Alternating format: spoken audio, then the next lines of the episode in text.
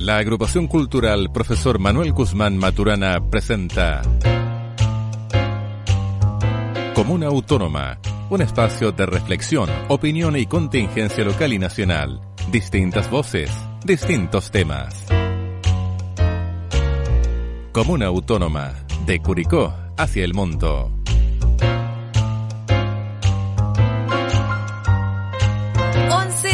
Mañana con 32 minutos, distintas voces, distintos temas, pero esta semana se repitió una voz, lamentablemente, ay, que fue la mía. Le habla Sofía Alarcón y estoy acá con Julio Bravo para empezar como una autónoma, un programa que cuenta con el auspicio de la agrupación cultural Profesor Manuel Guzmán Maturana y les acompaña aquí Sofía Alarcón y Julio Bravo. Julio, ¿cómo estás? Muy bien, muy contento. Gracias por acompañarnos de nuevo en este sábado, en una mañana otoñal tibia, agradable y con buenos temas para hablar. Sí, con buenos temas para hablar, así que ponga oreja y participe con nosotros también. Estamos en Radio Alfa Omega, radioalfaomega.cl, 106.5 FM y escuchas como una autónoma hoy 30 de abril. Vamos a hablar de la condición del espectro autista, lo que también llamaremos SEA durante el programa para que no se vaya perdiendo. Y a poco, hace poco fue el día del espectro autista y eh, tomamos esta instancia para hablar del tema y concientizar sobre esta condición. Así es. Nos van a acompañar en el programa. En el curso del programa vamos a tener dos invitadas. Doña Mariela González José, ella es presidenta y fundadora de Padres SEA de Curicó. Eh, Ivonne Méndez, kinesióloga, que trabaja también con Padres SEA en Curicó. Recordemos, SEA de la condición del espectro autista. Sí, y recordamos también Alfa Omega, estamos en el 106.5 FM en Curicó, en las redes sociales como Alfa Omega y te invitamos también a seguirnos en el Instagram de este espacio que es arroba comuna autónoma, donde puedes enviarnos tus dudas, también saludos si quieres. Eh, y recuerda que estamos en Radio Alfa Omega. Y vamos al tema en sí, el tema que vamos a hablar el día de hoy, que es la condición del espectro autista, porque primero preguntarnos qué es el SEA o condición del espectro autista. Hay muchas definiciones, pero eh, nosotras tomamos algunas de las que consideramos más importantes y eh, más a la par con lo que se está hablando hoy día, con lo que está en la palestra pública, con la ley de autismo y sobre todo con eh, los expertos y expertas también que están invitados a este programa. Según la clínica Mayo, la condición del espectro autista es la afección eh, relacionada con el desarrollo del cerebro que afecta de manera en la que la persona percibe y socializa con otras personas y con su entorno en general. El trastorno también eh, tiene patrones de conducta restringidos y repetitivos y el término espectro se llama así porque eh, el, se refiere a un amplio abanico de síntomas y de distintas gravedades. No es que sea una línea, por así decirlo, que va desde lo menos grave a lo más grave, sino que es un espectro, como una gama de colores, por así decirlo. Así es. El espectro autista es sobre todo una condición, no una enfermedad, es una condición porque tiene un carácter permanente en la vida y es una condición de carácter neurológica. ¿Mm? Hay una suerte de distinto ordenamiento, por así decirlo, cerebral de las personas que se encuentran en el espectro autista que, como decía eh, Sofía, eh, produce algunas diferencias. Hay una divergencia neuronal, por así decirlo, y las personas que, tal como decías, producen distintas formas de interactuar socialmente. A veces traen problemas de comunicación verbal o comunicación no verbal, y o la presencia de intereses restringidos o comportamientos repetitivos. Sí, y también tener en cuenta para las personas que nos están escuchando acá en Radio Alfa Omega que últimamente se habla mucho de la neurodivergencia. Y a esto también se refiere esto, de la neurodivergencia, de, de cómo se percibe de distinta forma el mundo, siendo que al fin y al cabo somos del mismo mundo, no es una enfermedad, no es nada extraño. De hecho, el CENADIS, que es el Servicio Nacional de Discapacidad, junto con la Fundación Apoyo Autismo Chile, elaboraron un informativo respecto a este tema, que está súper condensada la información, y al leerlo, así que se lo recomendamos que lo busque por ahí, en el informativo de Fundación Apoyo Autismo Chile, y ahí tocan varios puntos importantes, por ejemplo, se dice que el espectro autista considera, eh, se considera una condición de neurodesarrollo y se recalca que no es una enfermedad, sino que una condición. Así es. Y también cómo funcionaría a grandes rasgos según esto. Las personas que se encuentran en el espectro autista procesan la información de una manera diferente, lo que afecta su interpretación y comprensión de las situaciones comparado con el resto de las personas. Todas las personas tenemos alguna forma distinta en alguna medida de percibir el mundo. Y las personas que están en el espectro autista tienen una forma que se hace más evidente esa diferencia. En la mayoría de los casos de la condición del espectro autista se observan diferencias en las áreas sociales, comunicativas e imaginativas desde edades muy tempranas. Y también eh, dicen que se presentan a lo largo del ciclo vital con distintas características e intensidades. O sea, desde que la persona nace básicamente, de que es niño, desde que empieza a percibir el mundo hasta que es un adulto, algo que acompaña toda la vida. Toda la vida. Eh, el síndrome de Asperger, por ejemplo, es una forma de autismo, pero más leve. Y eh, también se es un, hay diversas manifestaciones, sin embargo, existe un acuerdo en las diferencias en el desarrollo, en comparación con personas que no presentan la condición y se están, están tres ejes fundamentales, según eh, esta persona que estudia este tema, que se llama Wing, o sea, su apellido Wing, y lo estableció en el año 1997 recién. Eh, tengamos en cuenta que el 1997, claro, uno lo ve que fue hace más o menos 20 años, pero igual es muy poco tiempo en comparación con lo que llevamos viviendo como seres humanos. Y estos ejes eran tres. La diferencia cualitativa y las interacciones sociales recíprocas, o sea, que sean bidireccionales. La diferencia de comunicación verbal y no verbal. Y también la presentación de patrones restrictivos y repetitivos y estereotipados de ciertas conductas. Hay una importancia que se habla también en el tema del diagnóstico porque eh, el tema del diagnóstico se ha hablado de hecho mucho últimamente, sobre todo por el tema de eh, la violencia en los colegios que se ha visto actualmente, por el tema del bullying y también eh, por el diagnóstico dependiendo de la brecha de género. Vamos a hablar de por qué es relevante este diagnóstico o esta pesquisa, como se dice en términos ya más de, salud, por así decirlo. y es relevante conocerlo desde temprana edad eh, porque así eh, se puede tratar, se puede ayudar y acompañar a los niños y niñas que están en el espectro. Claro, claro. Sí, es importante. ¿Por qué, es relevante? A ver, está claro que no es una enfermedad, es una condición que está presente durante toda la vida de una persona que se encuentra en el espectro autista. Y en sí no es una enfermedad, es una diferencia, pero sí puede afectar la calidad de vida. A veces esas diferencias son tan notorias o afectan o hacen tan diferente su nivel de comunicación o interacción social que no es la condición en sí la que causa el problema, sino que la forma en que tiene que adaptarse en el mundo. Supongamos, un niño con espectro autista generalmente no lo pasa bien en el colegio, particularmente en razón de la ignorancia, incluso no solamente los compañeritos, que no tienen por qué saberlo, pero incluso se han detectado hasta profesores que eh, consideran que estas personas les son incómodas en el sistema o son discriminadas en, lugares de atención pública. Entonces, es relevante, importante eh, determinar desde pequeños si una persona se encuentra en eh, la condición del espectro autista. Eh, particularmente porque hay que distinguir, los síntomas son distintos entre los niños y las niñas, presentan diferencias en su desarrollo. Y si se detecta tempranamente, también permite planificar y realizar apoyos, tanto a nivel familiar, escolar e individual, que faciliten el proceso de adaptación al entorno. Y también hay que tener en cuenta que ahora en la escuela, en los colegios, en el sistema de educación en general, también hay distintos programas que apoyan. Están, por ejemplo, las escuelas de lenguaje, están eh, los programas PIE, por ejemplo, que acompañan a los y las estudiantes.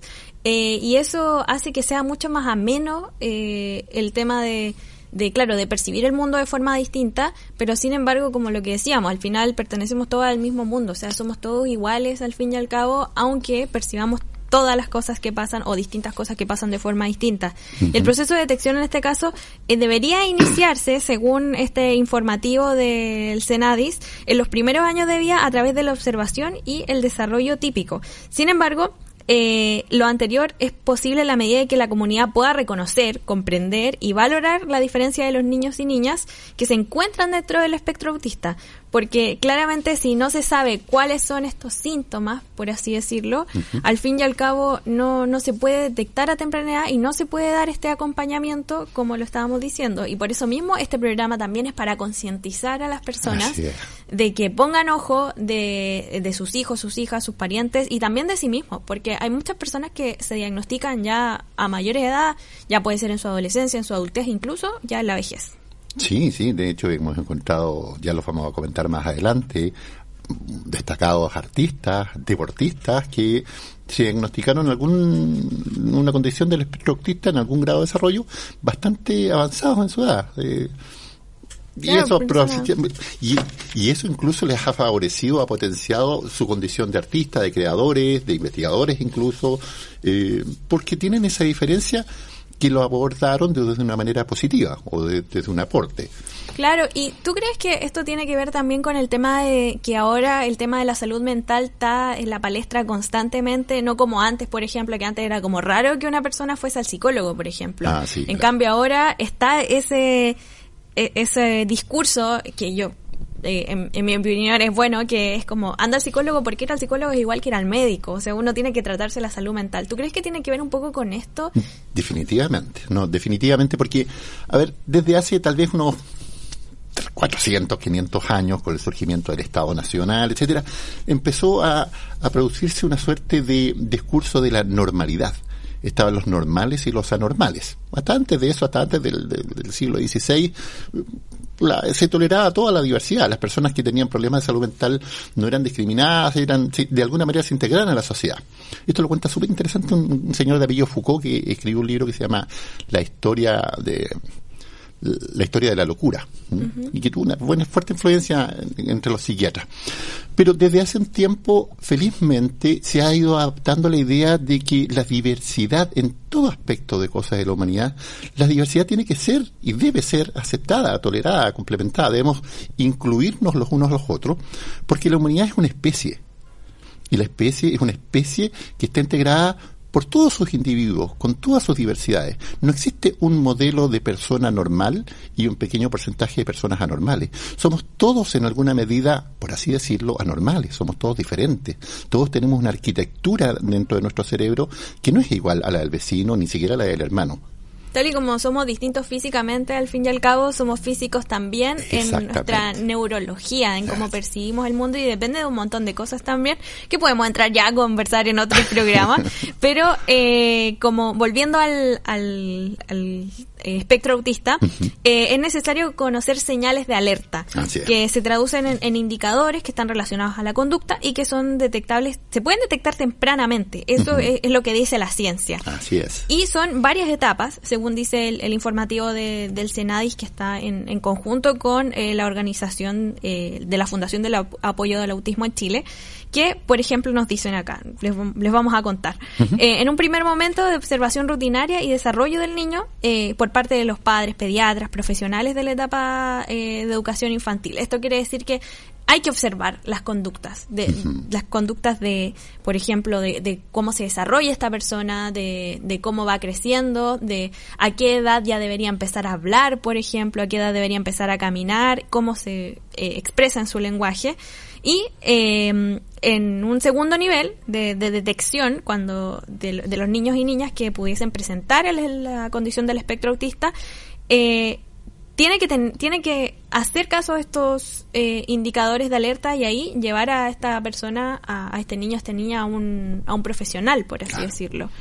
Y eh, el proceso se complementaría con esta derivación de servicios especializados, tanto en el campo educativo, por un lado, y en el otro por eh, el campo de la salud mental, en función de sus respectivas competencias y sus respectivas necesidades, porque recordemos que es un espectro, no es una cosa de más gravedad o menos gravedad, sino de que, de que a qué gama de colores pertenece esta persona, por así decirlo. ¿Cómo podemos ayudarlo, ayudarla a que se desarrolle de manera eh, óptima en el mundo que vivimos hoy?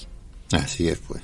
Así es. Yo- el, texto que estábamos leyendo, que estamos compartiendo, indica que hasta los tres años se recomienda estar atentos a la presencia de, de, de varios signos, que cada uno de ellos en particular no significa nada, pero sí se presentan varios en conjunto, es como para estar atento. Por ejemplo, el retraso o la ausencia del habla, o un niño que hasta los tres años presta poca o no la atención a las otras personas, o no responde a las expresiones faciales o sentimientos de los demás, o hay una falta de juego simbólico, ausencia de imaginación, o muestra escaso interés por los niños de su edad, ya puede ser algún antecedente como para decir, a ver, veamos, veamos, busquemos a, a lo mejor un, un antecedente, un psicopedagogo, un médico que pudiera dar alguna pista sobre si este niño se encuentra dentro del espectro autista.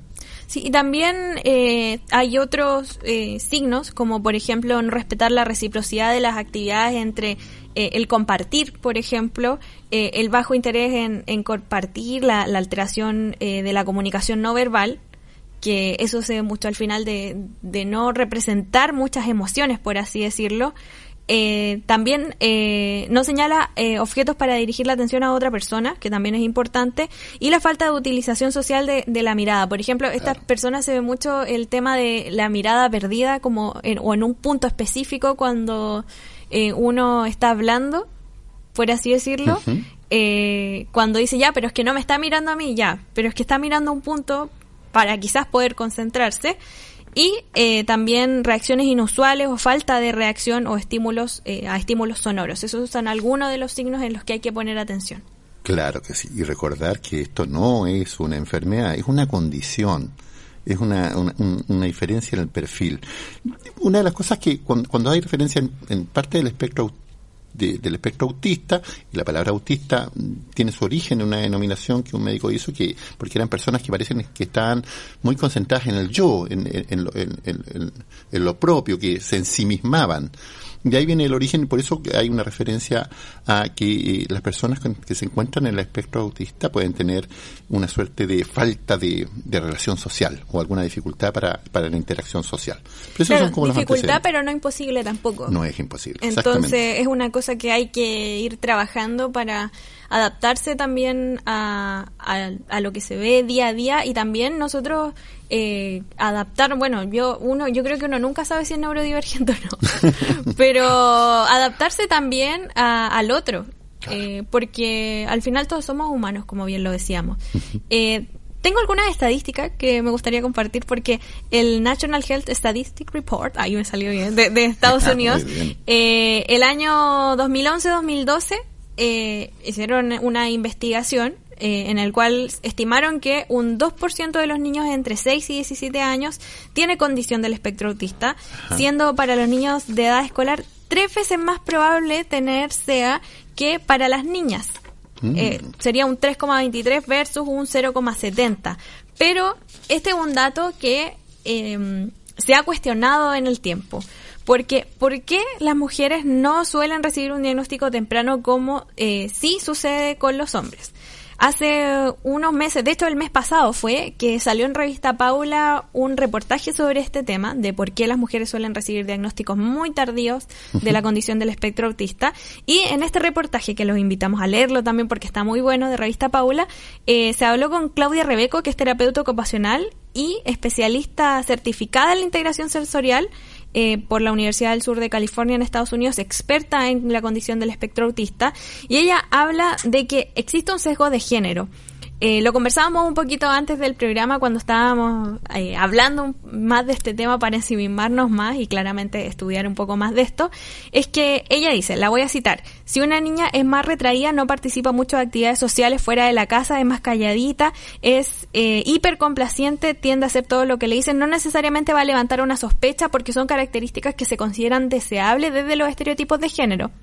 En cambio, esos comportamientos en un niño o adolescente varón sí levantarían sospecha. O sea, al final tenemos estos estereotipos de género de que la mujer tiene que ser callada, complaciente, de entonces al fin y al cabo si una niña es muy retraída, no se nota. En cambio ahora también han ido cambiando estos estereotipos de género y eh, ahí se puede ver que existen eh, estos, que, que, que las niñas igual al parecer pueden ser igual o superior el porcentaje de niñas que pueden tener eh, que pueden ser parte del espectro autista. interesante, ¿ah? Qué interesante, sí, porque cuando nos estábamos preparando con el tema, yo ayer leía por ahí por Wikipedia y, y decía un texto decía, parece que está más presente en los hombres que en las mujeres. Pero los estudios también dicen lo mismo. Pero, pero qué, qué interesante el, aporte de Claudia Rebeca, esta terapeuta ocupacional de la Universidad de Chile, que lo publica la revista Paula en www.latercera.com Paula, el texto se llama Mujeres adultas y autismo, un tardío diagnóstico que trae alivio. Sí, y hay otros reportajes que, que estuve leyendo al menos en, la semana que, claro, este reportaje habla de distintos casos de mujeres que fueron, eh, de hecho, eh, diagnosticadas muy tardíamente, ya cuando eran madres algunas, y se dieron cuenta porque miraban que su hijo quizás ahí había algo extraño, que eh, se desarrollaban de forma distinta, y ahí con el diagnóstico de sus hijos o hijas, se diagnosticaron ellas mismas al fin y al cabo por el tema de que eh, eran muy parecidas también, pero durante su vida le dieron diagnósticos erróneos de depresión, por ejemplo, diagnósticos de enfermedades de salud mental, que al final eran ocasionadas por este diagnóstico tardío de, em, del, del SEA. Del SEA. Entonces, eh, muchas mujeres eh, que han hablado también en otros medios de comunicación, en distintos reportajes, en El Mostrador, por ejemplo, también una mujer que la diagnosticaron ya en su edad de adulto mayor. Imagínate que al fin y al cabo vivió toda su vida eh, con este estrés de no entender por qué era como era, ni con ayuda también que, que pudieran apoyarla, y ya fue diagnosticada en su a sus 80 años, si no me equivoco, 75 años de la condición del espectro autista. Entonces es un tema del que tenemos que estar muy atentos y atentas. Venir a encontrar la respuesta a, tus diferencias a tan tardía edad, muy fuerte eso. Sí, imagínate que eh, en la, hay una estrategia española de trastorno del espectro autista que eh, empezó el 2015 y ahí sacaron de que eh, en 450.000 personas el número de personas, personas con TEA en España es uno por cada 100 nacimientos. Y en eh, Reino Unido, este número corresponde al 1% de la población y si consideramos para Chile, uno de cada 100 eh, es considerado para el 2000, eh, era considerado para el 2016 y se estimaba que el 2016 iba a haber 181 mil personas que podrían estar viviendo con el en el espectro autista y, y claramente esas personas al parecer son mucho más el día de hoy. Sí, sí, sí, sí. Uno cada 100 personas o una cada 160 personas de las que conocemos probablemente eh, se encuentran con una condición del espectro autista y vemos que pueden vivir y podemos convivir con ello perfectamente. Si el problema no es la condición del espectro autista, muchas veces el problema se presenta en cómo tratamos a esas personas de, una manera distinta, cuánto las agregamos, cuánto las discriminamos, eh, cuánto no estamos preparados para entender la diferencia. Nosotros y también enseñarle eh, a las personas que, bueno, a los niños y a las niñas también en la educación de casa, por así decirlo, porque al fin y al cabo eh, enseñar a respetar al distinto no te lo enseñan tanto en el colegio o en la escuela sino que desde la casa los padres que dicen, ¿sabes qué? No tienes que molestar a una persona porque piensa distinto o porque no se ve igual al resto.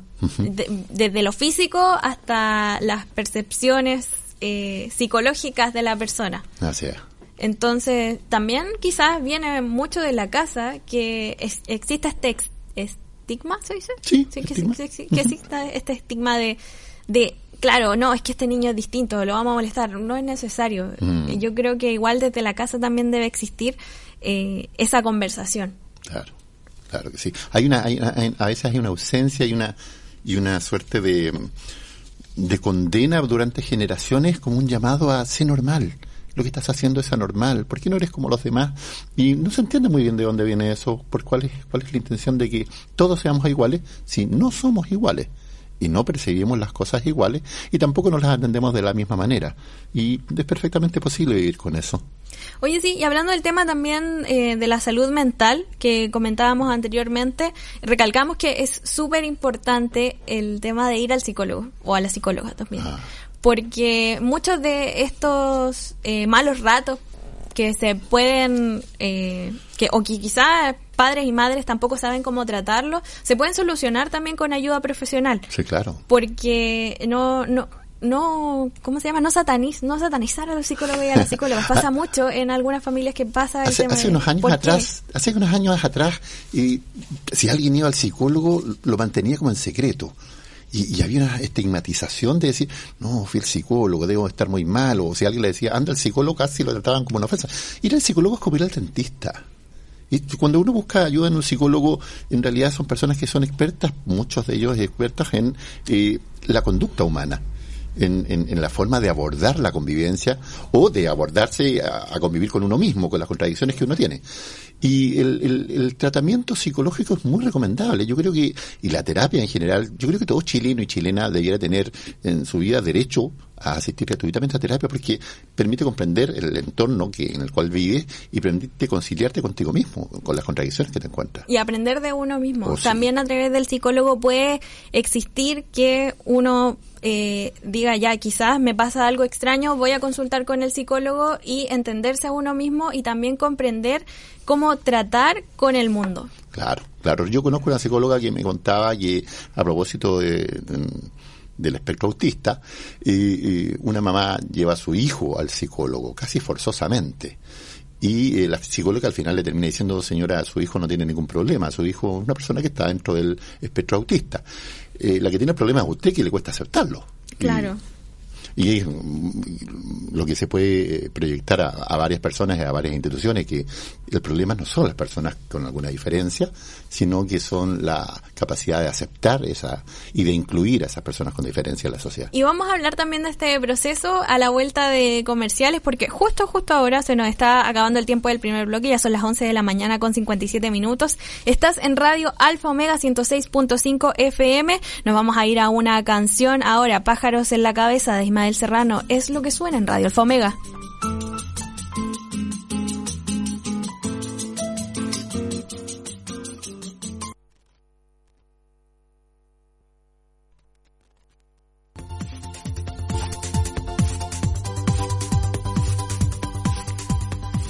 12 del día, ya pasamos el mediodía, 12 del día con 7 minutos en este último día del mes de abril. Estamos con eh, Marcel, Marcelo Gutiérrez, oye, yo cambié la semana pasada, Julio Bravo, Julio Bravo y Sofía Larcón te acompañan en Comuna Autónoma. Estamos en Radio Alfomega 106.5 FM, en las redes sociales como Alfomega y te invitamos también a seguir el Instagram de este espacio arroba Comuna Autónoma.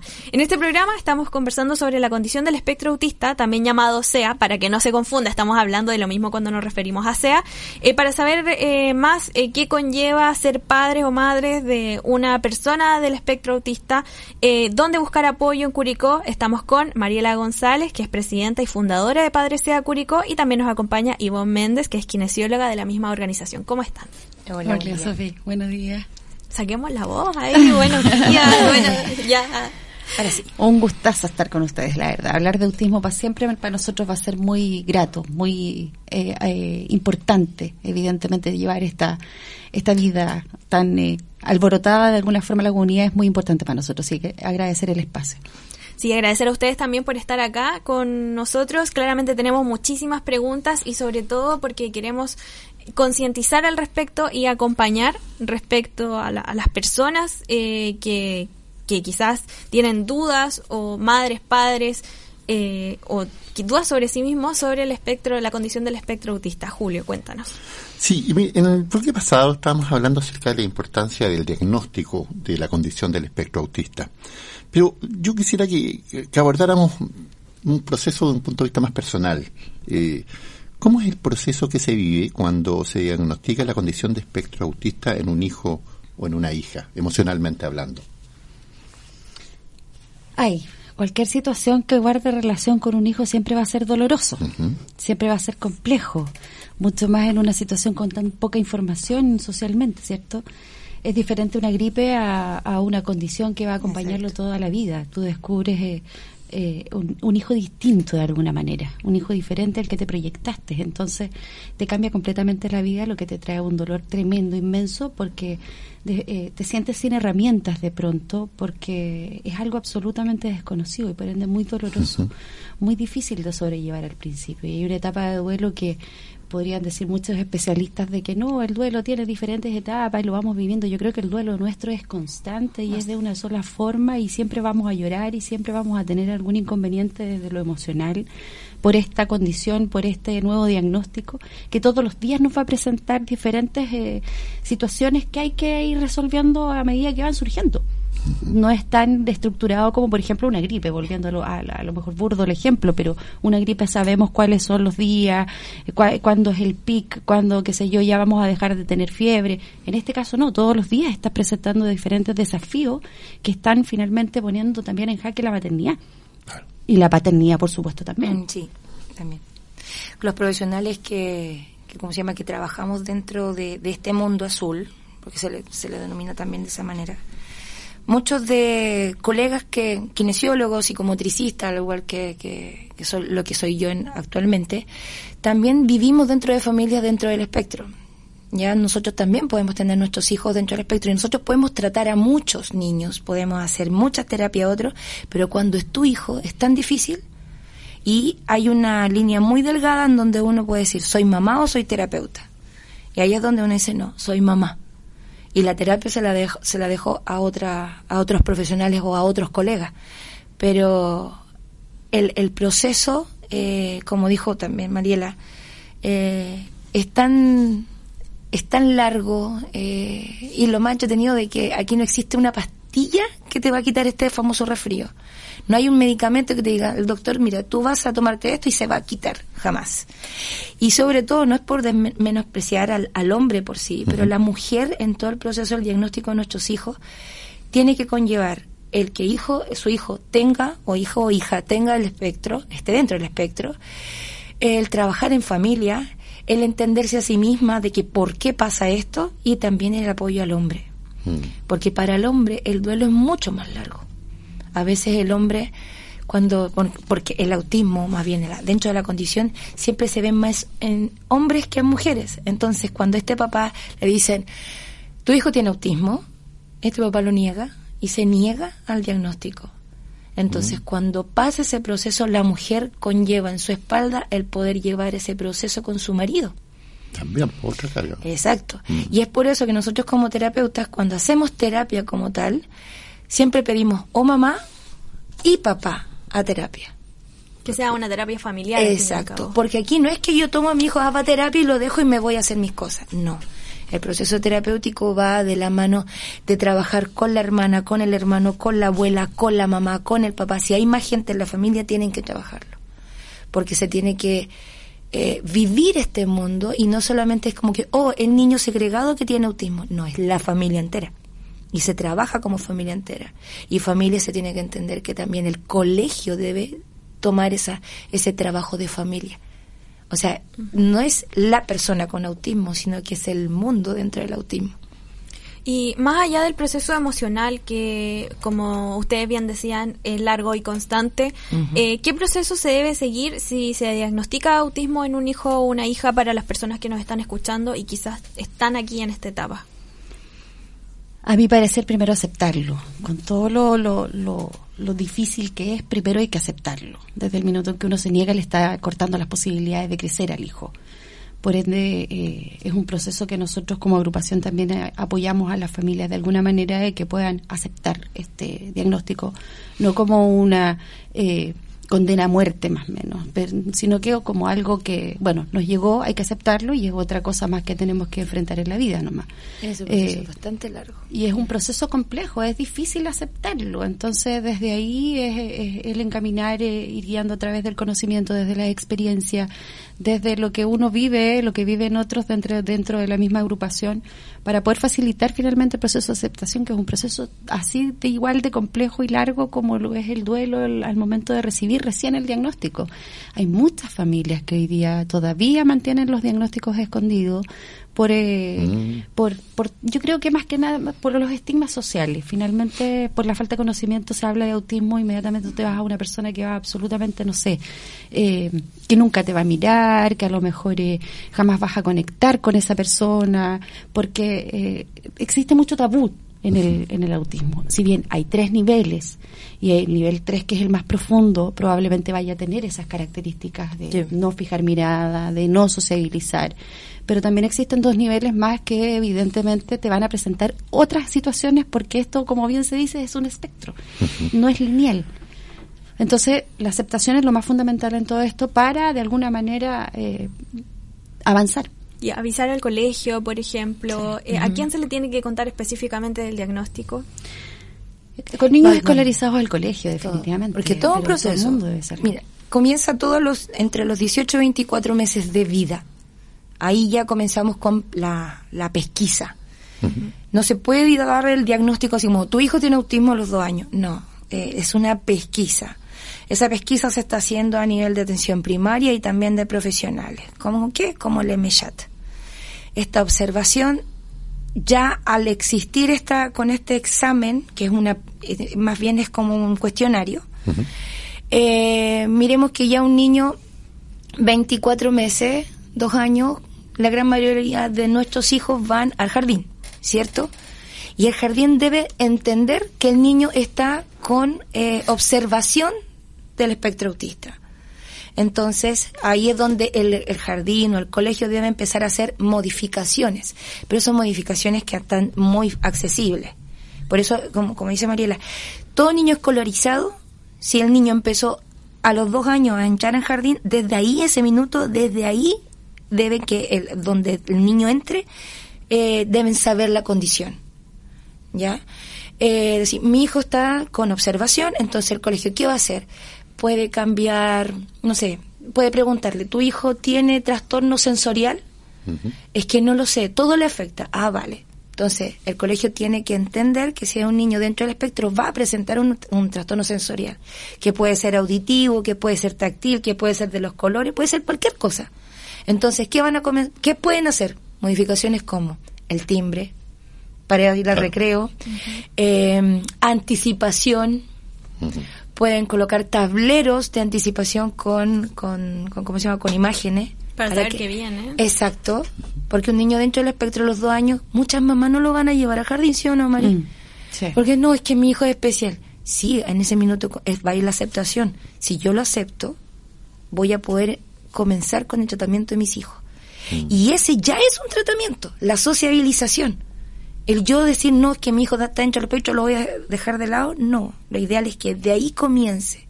Y mientras más más tempranamente sea esta detección, es mucho mejor la evolución de un niño. Y la estimulación es tremendamente importante, o sea, mm. desde la primera infancia, eh, eh, para todo niño es importante estimularlo, jugar, conectar con otros niños, ¿cierto? Empezamos a hacer sociedad dentro del, de los jardines infantiles, dentro del colegio.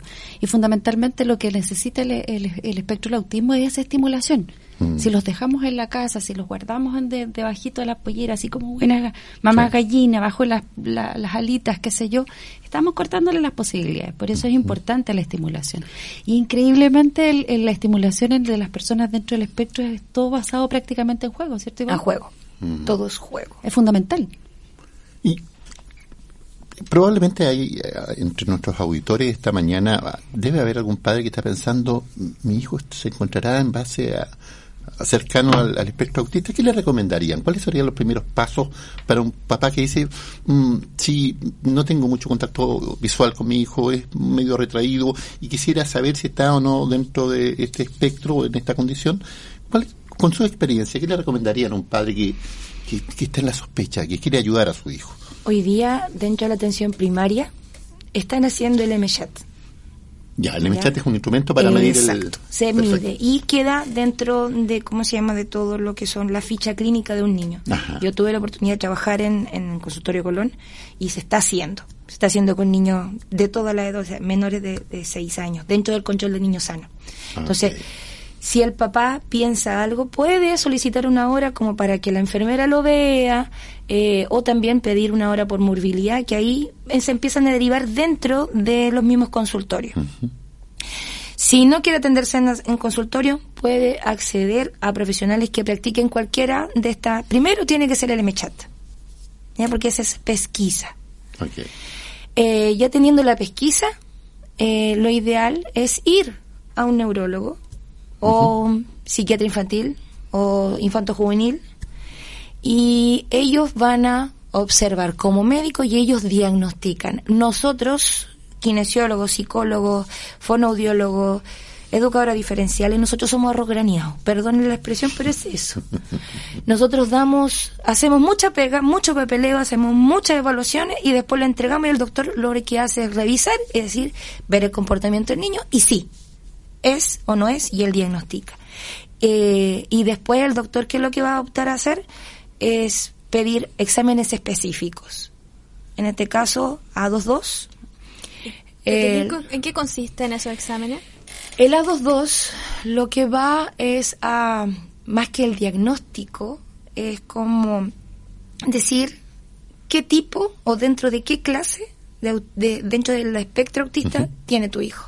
Además, se practica una evaluación que se llama ADIR, que va junto con el A22. Eh, yo voy a ser bien tajante y lo digo como Ivonne Méndez y me hago cargo de mis palabras, pero aquí en Curicó están mandando hacer A22 a niños menores de 6 años y créanme que todos salen severos. ¿Mm? Todos severos, todos severos. ¿Y por qué? porque no han completado el proceso de maduración. O sea, nosotros tenemos primera y segunda infancia. La segunda infancia termina entre los 6 y 7 años. Neurológicamente tú tienes tres podas. Al año, a los 2 años y a los 7. A los 7 años, o sea, 6 años, 11 meses, 29 días. En esa poda neuronal, tu hijo o nosotros los neurotípicos, tus neuronas dicen, ah, ya, estas fueron las que se conectaron o se conectaron, ya, con esta me potencio. Por eso incluso la escritura y la lectura son estimuladas a esa edad. Claro, tienen, son todo parte del proceso de desarrollo. del proceso de desarrollo. Entonces, por eso les digo, me hago cargo de mis palabras, muchos colegas, muchos kinesiólogos, muchos terapeutas ocupacionales, incluso hasta los doctores que pueden estar escuchando, pueden decir, ay, me va a bajar el negocio, no importa. Pero aplicar una 2-2 antes de los 6, 7 años, yo encuentro aberrante porque a un niño lo vamos a encasillar en un, un trastorno espectro-autista severo.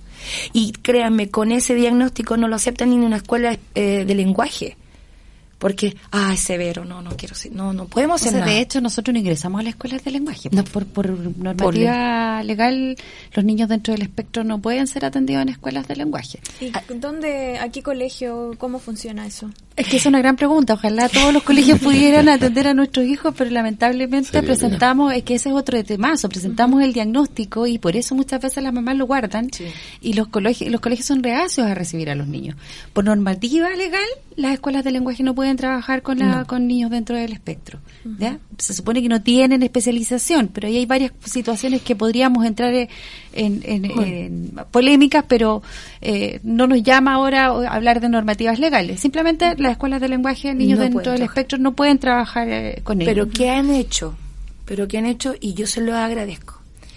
Ellos les dicen a las mamás, no le haga los dos dos lo vamos a ingresar como trastorno del lenguaje mixto. Entonces, lo ingresan igual. Entonces, ¿se hace para qué? Para darle oportunidad a un niño. Y por ende, estamos niños que supuestamente están en pre-kinder, kinder, en la escuela de lenguaje, y cuando llegan a primero, se dice, viene el niño con un diagnóstico de trastorno del lenguaje de tipo mixto. Ah, pasa pie, pero pasa pie con un diagnóstico del lenguaje problema de lenguaje. Y de ahí, uno, ¿qué es lo que debería decir a la familia? Ya, busquemos ayuda en el colegio, ellos lo derivan, se diagnostica a los 6, 7 años, o sea, como tal, en papel, pero nosotros ya sabemos la para atrás. Y de ahí, ¿qué va a ser un niño a los 7 años con una 2-2? Puede que parezca moderado. O sea, es parte del proceso al final. Exacto. Y ahí comienza todo. Quizás, Ivonne, lo, lo importante, eh, para no volvernos tan tecnicismo, con tanto tecnicismo, que evidentemente nosotros que ya conocemos esto es, más fácil, creo que sería súper importante mencionar las, las señales de alerta temprana. La fijación de la mirada, por ejemplo, el juego que es mecanizado, que es más de ordenar los autitos, por ejemplo, en el por colores, por hileras. Recordemos que estamos conversando con Mariela González e Ivonne Méndez de la Fundación Padre Sea Curicó. Entonces, Ivonne, nos ibas a contar cuáles son estas señales. Primero, él no, la fija, no, no fija su mirada. Dos, no atiende a su nombre. Eh, tres, estereotipas las estereotipas son movimientos sin sentido, que pueden ser las manitos, uno dice que están volando. Sí, puede hacer un movimiento como de, aleteo. Exacto, de aleteo. Pueden repetir un sonido o un murmullo. Mm, es como más por sentir en sus oídos. Eh, otros signos de alerta sensorialmente, ruidos le afecten, algún ruido en específico, eh, en general son eh, hipersensible. hipersensible. Hay mi con, con, los ruidos. Supongamos el ruido de las 12 puede provocar eso. El, el estallido de los juegos artificiales. Me imagino, claro. Bueno, eh, yo lo digo muy cercano. Un familiar eh, no le gustaba el sonido del, de la persona que gritaba Motemei. Ah, claro. Que es típico de Curicó. Exacto. y se le tapaba su oído. Mm. Eh, el goteo de una llave. De una llave. ¿También? A nosotros no nos provoca nada. No, tú no lo vas a escuchar. Tú no sabes que estás perdiendo eh, agua en una llave en la casa porque la comida. Tú no, te das cuenta. Pero el niño dentro del espectro sí va a sentir y, de pronto el papá va a decir, ¿por qué se tapa los oídos? ¿Por qué está irritado? ¿Por qué está enojado? ¿Qué pasa? Entonces ahí hay que observar un poco el entorno y te vas a encontrar probablemente con una llave que esté goteando y ese que es tan sensible, el niño sí lo percibe o la persona, el adulto, lo va a escuchar, va a escuchar tu voz, la televisión, va a escuchar la radio, si hay alguien que está hablando por teléfonos, los vehículos que pasan por fuera, que uno de alguna manera filtra, ¿cierto? Los, los sonidos para poder concentrarse en algo, ellos los captan todos. Se maximiza. Exacto. Y además en una manera, claro, mucho más maximizada. Hay una diferencia fuerte en la percepción de lo que conversábamos hace Son muy sensoriales. Muy sensoriales. En honor, al, en honor al tiempo, porque nos queda poquito, eh, hablemos un poquito del tema de la fundación, porque ustedes son la Fundación Padre Sea Curicó. ¿Cómo surgió? Eh, ¿Cuál es el, el objetivo y la labor de esta fundación para las personas de Curicó y alrededores también, me imagino? Bueno, surge desde el diagnóstico de mi hijo cuando me encuentro con esta, que de hecho la primera que observó a, mi hijo fue Ivonne. La primera que, que, está aquí con nosotros. Ven, ven, mami, ven a Lúdica en ese minuto, ven, porque tenemos que ver, aquí hay cosas que están pasando, tenemos que observarla y evidentemente llegamos luego de un proceso bastante largo, engorroso, doloroso. Eh, y todo lo, lo, feo que pueden imaginarse fue llegar al diagnóstico hasta que lo conseguimos. Pasó una etapa de duelo importante, pero creo que no tan larga, donde dije, bueno, hay que acompañarse. Felizmente encontré eh, terapeutas como Ivonne, como Valeria eh, y otros más como que se han ido sumando en el tiempo también a la, a, la, fundación, a la agrupación. Eh, un cobijo tan importante que me permitió poder dar el paso adelante en el, en el chuta, si estoy viviendo esto y me encuentro tan sola, no debo ser la única en el mundo. O sea, esto es imposible que sea... Ni en O sea, que ser mi hijo solamente él. Y ahí comenzamos a unirnos, a armar esta agrupación y, felizmente hoy día entregamos más que nada el cobijo a la familia, el entender que no eres única, no te está pasando solo a ti con tu hijo, con tu hija, eh, somos varios, compartimos experiencia eh, y dentro de lo, que nosotros queremos más que nada hacer dentro de la agrupación, entregar herramientas. De lo poco y nada que hay, que probamos porque San Google nos salva muchísimo, pero muchas veces San Google también se equivoca. Pues. Entonces, dentro de las experiencias que van viviendo las familias, nosotros vamos compartiendo, oye, encontré tal especialista en tal lugar, como por ejemplo también sabes que, eh, no sé, utilicé tal técnica para poder enfrentar tal dificultad o lo que tú estás viviendo, qué sé yo.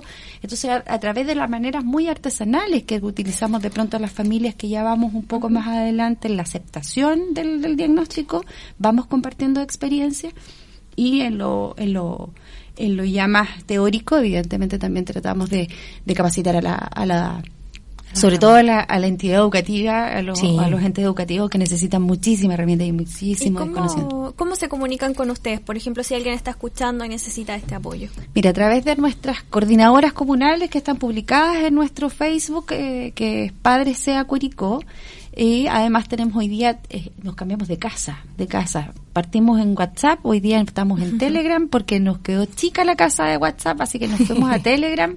Y en Telegram es buscarnos también por Padre Sea Curicó y se pueden ingresar sin ningún problema y ahí vamos a comenzar intentamos de alguna manera de cobijarlos, de recibirlos de la mejor, de la manera, de la manera más amorosa posible y, y de ahí vamos avanzando un pasito a pasito. Todo esto es muy paulatino, todo esto es muy lento, todo esto es muy eh, sensible. Eh, tratamos de primero darle un enfoque de, de contención a la familia para luego eh, poder potenciar todo lo que requiera el niño, evidentemente. Hoy día es eso. Hoy día estamos entregando este tipo de apoyo netamente verbal, apoyo de profesionales, pero como, como fundación, sí, ya estamos constituidos y todo pero alguna vez vamos a lograr tener un espacio físico en donde poder prestar esta ayuda de forma más accesible a toda la comunidad para que así los diagnósticos sean más tempranamente en mucho más niños de la provincia de Curicó. Porque nos sentíamos solos y ahora lo ideal es que muchos papás y muchas mamás se sientan acompañados con Padre Sea. Muchísimas gracias, muchísimas gracias por venir acá a Radio Alfa Omega y contarnos también desde la propia piel eh, cómo funciona eh, la, cómo funciona el espectro autista, cómo eh, se unen también padres y madres sea para acompañarse. Así que un millón de gracias por contarnos ustedes. Un millón de gracias, Mariela, un millón de gracias Ivonne y que les vaya muy bien. Repetimos que en Facebook los pueden encontrar como Padres Sea, lo mismo en la plataforma, digo, en la red social Telegram, Padres Sea, sea de condición del espectro autista. Oye, y una persona que tiene condición del espectro autista y que queremos mucho, un personaje del cine y también de la música, es Ryan Gosling. Vamos a escuchar una canción de él ahora, A Lovely Night suena en Radio Alfa Omega.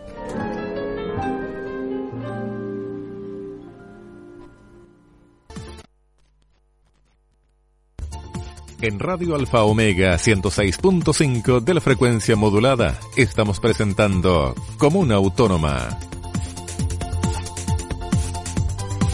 Oye, se nos pasa volando la hora acá en Comuna Autónoma. Estamos en Radio Alfa Omega 106.5 FM en las redes sociales como Alfa Omega y también te invitamos a seguirnos en el Instagram de este programa que es arroba Comuna Autónoma. Comuna Autónoma es un programa que cuenta con el auspicio de la agrupación cultural Profesor Manuel Guzmán Maturana. Y eh, estamos acá con Julio el día de hoy. El tema del programa es el espectro autista, la condición del espectro autista. Estuvimos hablando al principio un poco a grandes rasgos de qué era, qué significaba. Después estuvimos con dos grandes invitadas de SEA Curicó, Padres y Madres SEA Curicó, que también puede buscarlo en Facebook. Y ahora vamos a hablar del proyecto de ley que conlleva el eh, espectro autista y que se está viendo ahora vamos a ver con Julio eh, de en qué en qué está la ley, de qué se trata. Así que Julio, cuéntanos, ¿de qué se trata este proyecto de ley? Claro, es un proyecto de ley, eso hay que entenderlo con claridad. Todavía no ha sido publicada.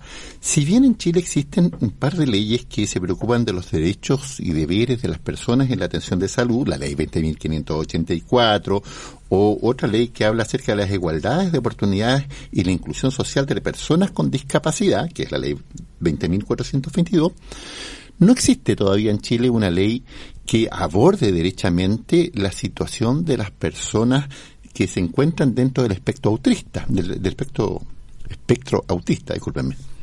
Y, pero este es un proyecto de ley que está avanzando en el Congreso, actualmente se encuentra en el Senado en el segundo trámite constitucional, eso quiere decir que fue aprobado en la Cámara de Diputados, y que establece que las personas, para, las que no entienden, ¿qué significa estar en el segundo trámite constitucional? En Chile para aprobar una ley tenemos un Congreso que tiene dos cámaras. La Cámara de Diputados, que cuando la aprueba una ley tiene que pasar a la otra Cámara, al Senado, que también tiene que aprobarla.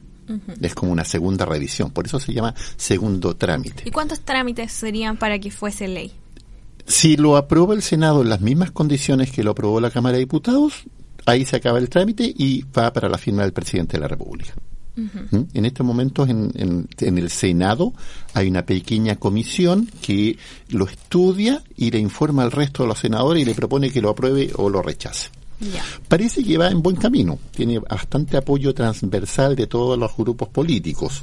Y hay un, naturalmente un lobby, una representación, una presión precisamente de los padres de personas que se encuentran en una condición del espectro autista. En organizaciones como a la que entrevistábamos ahora, que es exclusivamente de Curicó, pero sin embargo también existen otras a nivel nacional, la Federación la Federación Nacional del Autismo, también.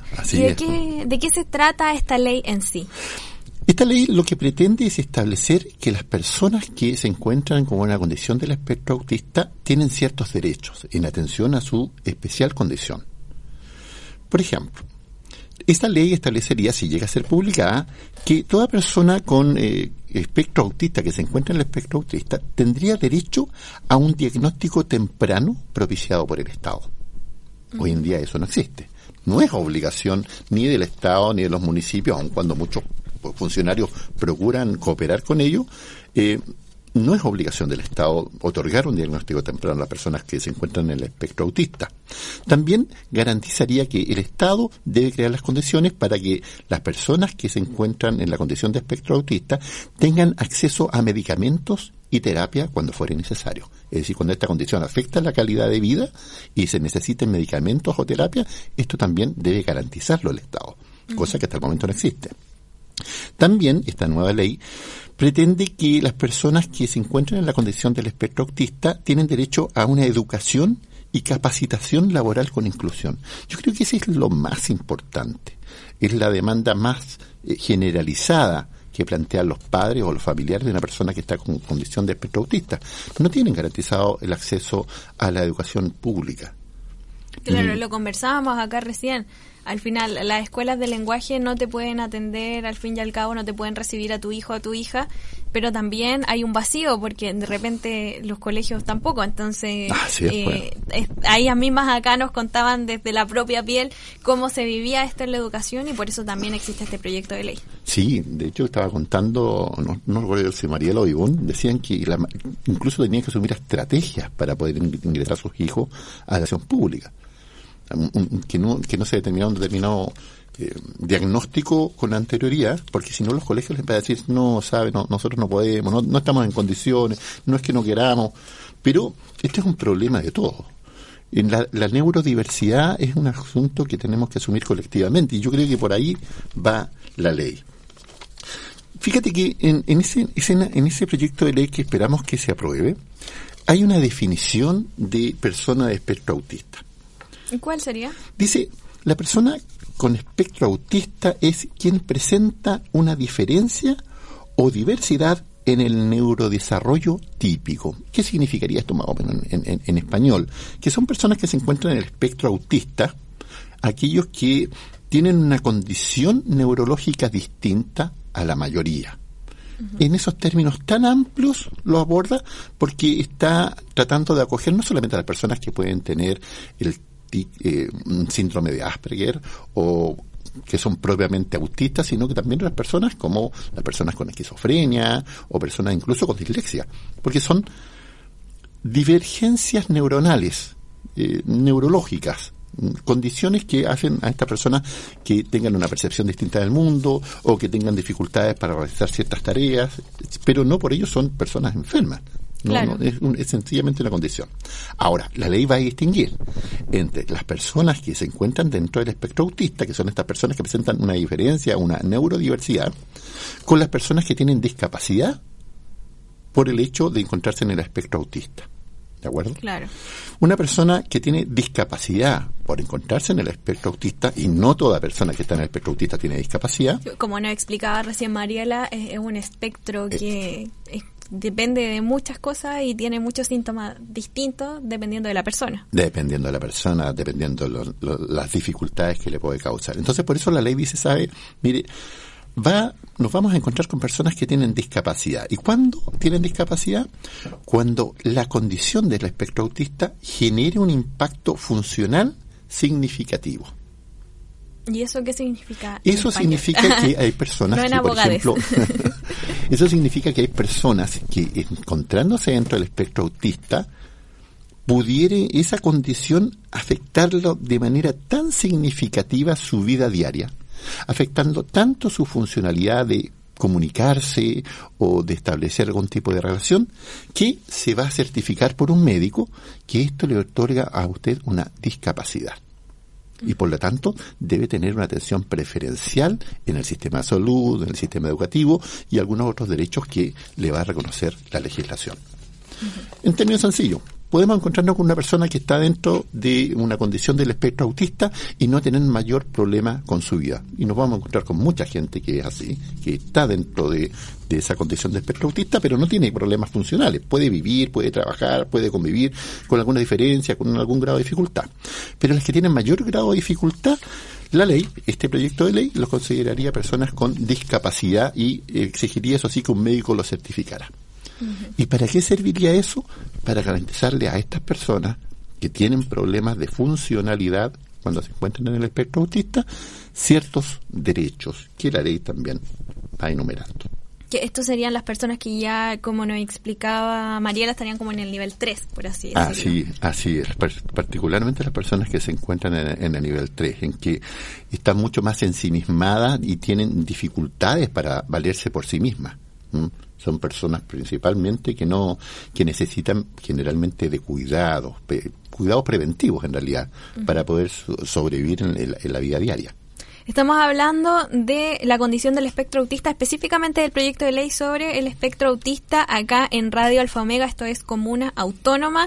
Le invitamos a seguirnos en nuestras redes sociales, sobre todo en Instagram, arroba Comuna Autónoma, donde puede ver de qué hablamos en cada programa. El día de hoy del espectro autista, donde revisábamos la ley en este momento con Julio Bravo.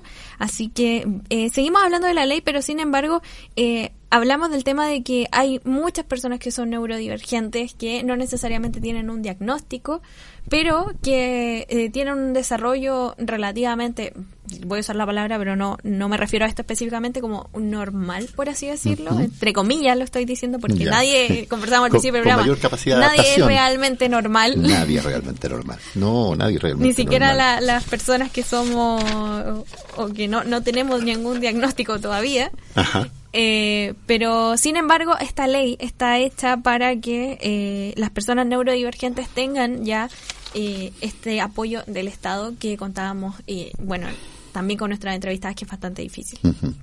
Este, este, esta ley, este proyecto de ley pretende que garantizar ciertos derechos a las personas neurodivergentes, a las personas que, por ejemplo, se encuentran dentro del espectro autista. Y hay varios derechos que son bastante importantes. ¿Cuáles son esos derechos? Sí, mira, lo primero que garantiza este proyecto de ley es garantizar la atención de salud digna.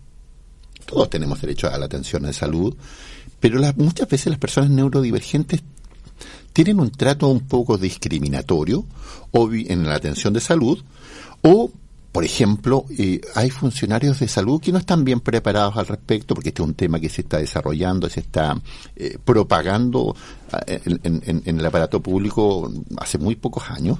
Y, por ejemplo, hay personas que tienen un hijo con un trastorno de problemas de comunicación más severo, un nivel crítico del espectro autista, y necesitan ser acompañados, incluso cuando son hospitalizados. Y en, los hospitales de repente hay un enfermero, un médico dice, no, no, no, no, el hospitalizado es solamente la persona enferma y eh, usted, papá, tiene que esperar afuera. Y en las condiciones de una persona que se encuentra dentro del espectro autista en un nivel crítico, deben, y la ley le reconoce el derecho a que sea acompañado, por ejemplo, por sus padres. Claro, y vos nos decías recién, es una terapia para la familia, al fin y al cabo, no es una terapia solamente para la persona. También garantizan en la atención del derecho a salud aquí las personas del espectro autista también tienen derecho a tomar decisiones de aceptar o no aceptar su tratamiento, porque son personas. No se trata, no son no son sujetos que estén afectados mentalmente y no puedan tomar decisiones. Todas personas pueden tomar decisiones y decidir si aceptan o no aceptan eh, un tratamiento, como cualquier ciudadano. Y también hay un deber del Estado en el desarrollo personal de las personas que se encuentran en el espectro autista, que están en esta neurodivergencia. El derecho a la autonomía, el derecho a la igualdad de oportunidades, la, esta ley establecería que es deber del Estado garantizar tales condiciones. Por ejemplo, el Estado debería adoptar medidas para que las personas con neurodivergencia tengan el pleno goce de sus derechos en condiciones de igualdad y dignidad, igual que el resto de los ciudadanos, tomando en consideración las limitaciones o las dificultades que les otorga el perfil de su neurodivergencia. Claro, que pueden ser muy distintas. Sí, Contábamos recién que depende mucho de la persona. muchísimo. Mira, y aquí hay una cosa súper importante que tiene este proyecto de ley. Les reconoce a las personas con neurodivergencia, a las personas que se encuentran dentro del espectro autista, el derecho a constituir una familia. ¿Y en, qué, en qué consiste exactamente ese punto? Eh, consiste en que este, esto está pensado no solamente para las personas que se encuentran dentro del espectro autista, sino que también personas con, por ejemplo, síndrome de Down o, o esquizofrenia o algún otro tipo de neurodivergencia que son condiciones que se van a extender todavía, y desde algunos, hace algún tiempo habían personas que creían que estas personas estaban limitadas intelectualmente y no tenían derecho, por ejemplo, a emparejarse. O padres que declaraban, querían declarar interdictos a sus hijos mayores de 21 años con un afán naturalmente de querer protegerlo, y el chico de 21 años dice, quiero pololear, quiero irme a vivir con mi polola, me quiero casar. Claro, que también es el derecho de cada persona de tener su vida. Porque son personas, absoluta, definitivamente, son personas con toda su dignidad y derecho.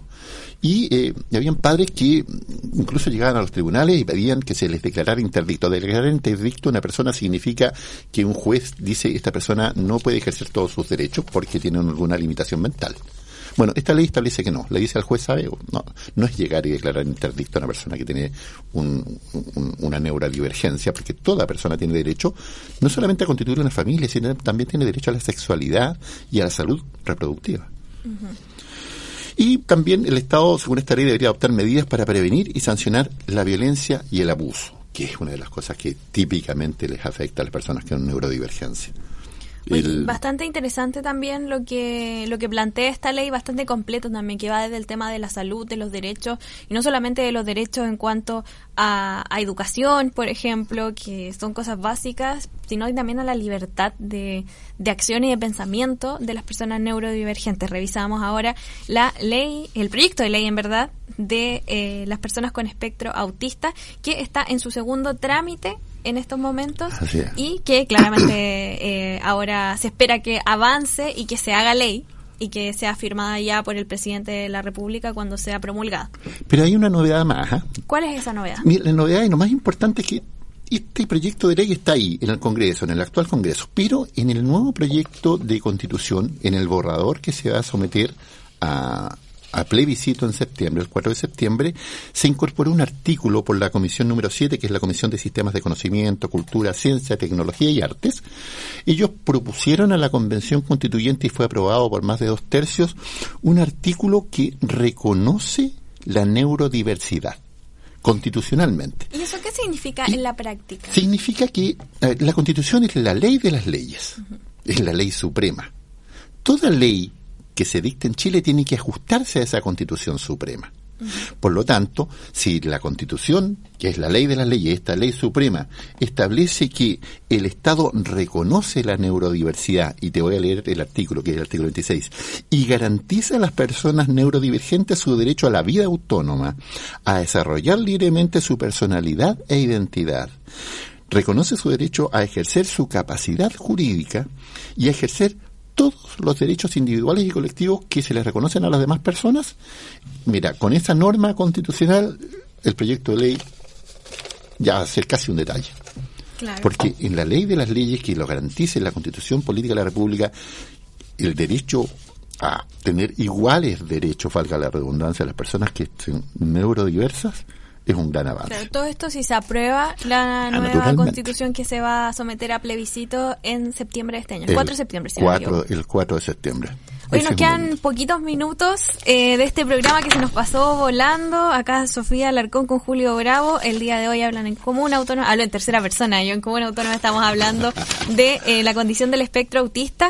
Y hay muchas personas, famosos, famosas, eh, grandes pensadores, poetas, personas relacionadas al cine también, que están en el espectro autista y que uno eh, piensa desde el desconocimiento de repente que eh, podrían existir eh, ciertas limitaciones, pero no, no existen estas limitaciones. Porque, por ejemplo, tenemos a, cantantes, tenemos a, deportistas, tenemos, por ejemplo, a Susan Boyle, que es esta cantante británica que nació, o sea, no nació, pero surgió, se hizo famosa en el 2009 por participar en Britain's Got Talent y con la canción I Dreamed a Dream y eh, ha logrado pero grandes récords. También tenemos, por ejemplo, a Greta Thunberg, que es esta activista, eh, es una niña de hecho, Greta Thunberg, pero es tan inteligente y ha movido fronteras en el mundo de, del mundo del medioambiental, por ejemplo, defendiendo todos estos temas. Sí, hay, hay muchos personajes que uno se sorprende, pero y, y que dejan en evidencia que la neurodivergencia es una diferencia respecto del, del neurotipo no Te condiciona a lograr cosas o a trabajar. Exactamente, a veces origina condiciones de, de, dificultad, muchas veces por la discriminación o por la ignorancia, pero esa neurodivergencia, esa diferencia también da muchas ventajas. Y también lo puedes abordar de una manera positiva. Anthony Hopkins, el conocidísimo actor cinematográfico. Ganador del Oscar en la penúltima ceremonia también por The Father. que de hecho ahí aborda también eh, el, problema de, del adulto mayor en esa película que se llama The Father y, del Alzheimer. Oh, eh, es tremenda esa película. Veanla. Ah, hay, un, hay un premio Nobel conmemorativo de economía, Vernon L. Smith, que reconoce que él eh, es Asperger y que su condición de Asperger le ha ayudado mucho en su trabajo. Bueno, habíamos visto a Greta, Susan Boyle, y quien reconoce, por ejemplo, que cree él mismo ser autista, y lo ha declarado así públicamente, Marcelo Ríos. Sí, en una entrevista, de hecho, dijo que cuando pequeño fue diagnosticado. ¿Ah, sí? Pero después más, más adelante empezó a, a seguir buscando cosas, como que hizo un, un, Google, por así decirlo, y descubrió que tenía eh, varias cosas relacionadas a lo que le habían dicho desde niño, eh, que ahí el Marcelo Chino Ríos, eh, también tenista chileno que dice eh, también tener ser del espectro autista. También eh, un cantante, por ejemplo, eh, de, de, distintas áreas. Courtney Love. Courtney Love. La, la, la, viuda de del nuestro distinguido rockero cuyo nombre se me fue en este momento. Kurt Cobain. Kurt Cobain. Ahí, ahí Kurt nos sopló Oscar, como siempre. Gracias, Oscar Vargas, nuestro siempre atento radio controlador. Stanley Kubrick, un, mi director favorito de cine. Todos creen, apuntan por su conducta que probablemente eh, se encontraba en el espectro autista. Sí, y así muchas, muchas personas eh, destacadas en el ámbito nacional, en el ámbito internacional, que nos dicen que al final, al fin y al cabo, la condición del espectro autista, la neurodivergencia, no es un impedimento para lograr cosas, no es alguien distinto, no es alguien eh, que tenga una enfermedad, sino que solamente es una condición que necesita apoyo y que necesita también de estas leyes como el proyecto de ley que hay ahora o eh, este eh, inciso de la inciso se llama de la artículo, constitución sí, claro, este artículo una disposición de, de, la constitución. de, de, la nueva constitución que se está proponiendo. Ya son las 12 del día con 58 minutos así que tenemos que terminar lamentablemente el programa de hoy. Les agradecemos a, a todos ustedes por escucharnos acá en Comuna Autónoma de Radio Alfa Omega 106.5 FM le agradecemos también a Oscar que siempre está ahí eh, con la música y con todo Así es, pues un muy buen programa, hemos aprendido mucho, escuchamos a Mariela, que es fundadora y padre de eh, los padres SEA de Curicó, junto a Ivonne, kinesióloga del mismo grupo, y conversamos temas muy, muy, muy atingentes a la diferencia, a la tolerancia y la inclusión, que son valores que, por cierto, en este programa repetidamente rescatamos y valoramos. Así que nos despedimos el día de hoy. Te acompañó Sofía Alarcón y Julio Bravo. La próxima semana también te acompañamos en Comuna Autónoma. Nosotros no, pero sí otro dúo que probablemente va a ser muy genial también. Un dúo dinámico. otro dúo dinámico. Eh, el próximo sábado, así que se encuentran con Comuna Autónoma nuevamente a las once y media de la mañana y hasta las una de la tarde. Esto fue Comuna Autónoma por Radio Alfa Omega. Nos quedamos con una destacada cantante del espectro autista, Susan Boyle, que canta Enjoy the Silence en Radio Alfa Omega.